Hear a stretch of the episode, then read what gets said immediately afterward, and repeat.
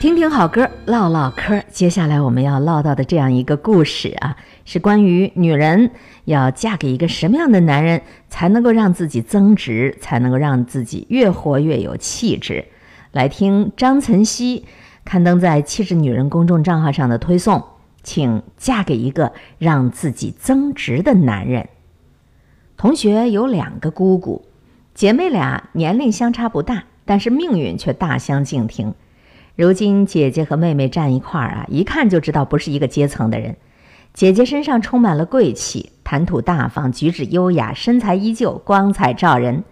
妹妹却成了地地道道的黄脸婆，言语随意，举止粗鲁，身材走样。当年妹妹可是比姐姐漂亮很多倍。同样出生于一个家庭，一场婚姻改变了两个人的命运。看来婚姻确实是女人的第二次投胎呀。妹妹是一个耳根子很软的人，当年长得漂亮，唇红齿白，婀娜多姿，又爱美。九十年代就已经穿得很时髦了。男人求偶第一条的标准永远都是先看脸，这是天性。妹妹这样一个大美人，你可以想象会有多少未婚男子对她追求。后来，妹妹拒绝了很多家境不错、事业有成、优秀男人的追求，嫁给了一个说对自己好的人。可这个男人只不过是普通的不能再普通，虽然长相不错，但是没有任何人生追求，小富即安的一个司机。俗话说“好女怕缠男”，之所以当初嫁给他，就是因为这个司机花了大量时间和精力死缠烂打，无底线的迁就着这个妹妹，让妹妹觉得，哎呦，一个男人都能够这样无底线的爱我了，那是真爱了。如果不是因为权衡谁对她好，妹妹是不太可能嫁给这样一个丈夫的。结了婚以后，男人就告诉妹妹不要减肥，胖点好看。后来生完孩子，妹妹彻底的放弃了身材，从小蛮腰进化成了水桶腰。本来妹妹是一个高材生，有份体面的工作，丈夫又说女人不用那么辛苦，我养你就够了。妹妹非常感动，然后把工作也辞了，就专职在家带小孩。然后就啥也不干的待在家里了。这个故事里的妹妹就是这样的牺牲品。孩子上学了，在家里无趣，想去参加个培训班，出去学习一下，报个插花班。可丈夫说：“你学那些东西干嘛呀？没用。”想学钢琴，丈夫又说：“你都这么大年纪了，还打算当钢琴家呀？别去。”妹妹打算跟姐妹们出去旅游，丈夫又说：“你就知道乱花钱。”待在家里，好好照看孩子，做好饭就行了。结婚十几年，妹妹成功的从当年九十斤婀娜多姿的大美女，变成一个一百五十斤的中年妇女。唯一擅长的事儿就是到菜市场跟卖菜的大妈讨价还价。十几年的婚姻，她被贬得一文不值了。因为长期积累的不满，有一次两人发生争吵，妹妹扬言离婚。丈夫说：“你瞅瞅你现在这样子，哪里跟外面的女人能比？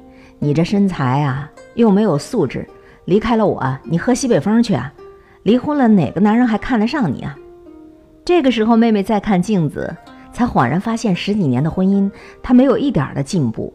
当初那个视她为掌上明珠，要一辈子养她、伺候她的男人，如今却视她为草芥，眼里充满了鄙视。她成功的贬值成了最厉害的女人。再看一下姐姐。当初做姑娘的时候，姐姐容貌虽然比不上妹妹，好歹也过得去。姐姐是一个目标性很强的人，她知道自己想要什么。当初追求的对象也不少，死缠烂打的更多。但是姐姐却选择了一个非常有见识、对她有要求、处处指点她、让她进步的男人。比方恋爱的时候，姐姐很作，男人就会告诉她要学会识大体。姐姐脾气不好，说话做事过于情绪化。男人就告诉她要学会控制自己的情绪，懂得为人处事。姐姐觉得跟这样有要求的男人在一起，一生都在不断的自我成长，所以果断的选择了他。同样是生完孩子，丈夫鼓励姐姐报瑜伽班，在保证健康的基础上恢复身材，告诉她女人就应该活得精致一点，不要放弃自己。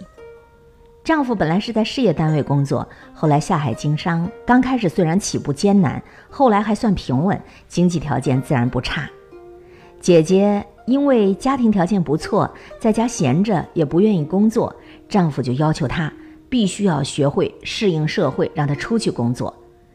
业余时间鼓励她报各种培训班，让她重新充电，学习职场知识。每一次出国回来，都会给姐姐讲异国风情的各种知识。没事儿就督促她多看书。同样的是十几年的婚姻，姐姐却成了一个颇有见识、举止优雅、光彩照人的端庄女性。杨澜曾经说：“婚姻的纽带，不是孩子，不是金钱，而是关于精神的共同成长。在你最无助和软弱的时候，他托起你的下巴，扳直你的脊梁，令你坚强，并陪伴你左右，共同的承受命运。”所有的女人都有一个通病啊，觉得找一个对自己好的男人嫁了就好。最傻的女人就是，你什么都不图，只图他对你好。如果有一天，一旦他不想对你好了，那你就什么都没有了。到最后，那些拜金女过得都比你好。很多人说，衡量一个女人婚姻成功的标准是什么？我说，你能否成为一个更优秀的女人？不管是从经济物质上，还是从精神和个人能力上，你都变得更加的优秀。女人在选择上找一个能够增值自己的男人，才能够在婚姻这条道路上不断的成长自己。因为当你有一天一无所有，只要你有足够的实力，你照样可以东山再起。以上的这一篇文字内容啊，呃，不知道你是否完全赞同？我不是特别赞同啊，虽然我选择了播读分享它，这是气质女人公众账号上推送的张岑曦的文章。请嫁给一个让自己增值的男人。相比较而言呢，我还是比较倾向于女人说到底，终究是嫁给了自己。不管你身边的这个男人是宠着你、逆着你、阻碍你成长的，还是鼓励你啊，给你加油打气，让你继续成长的，这个都是外因。最大的还是取决于自己这个内因。你想要变好。只要你想遇见更加美好的你自己，你的决心够强大，你身边的任何男人都没有办法阻碍你的。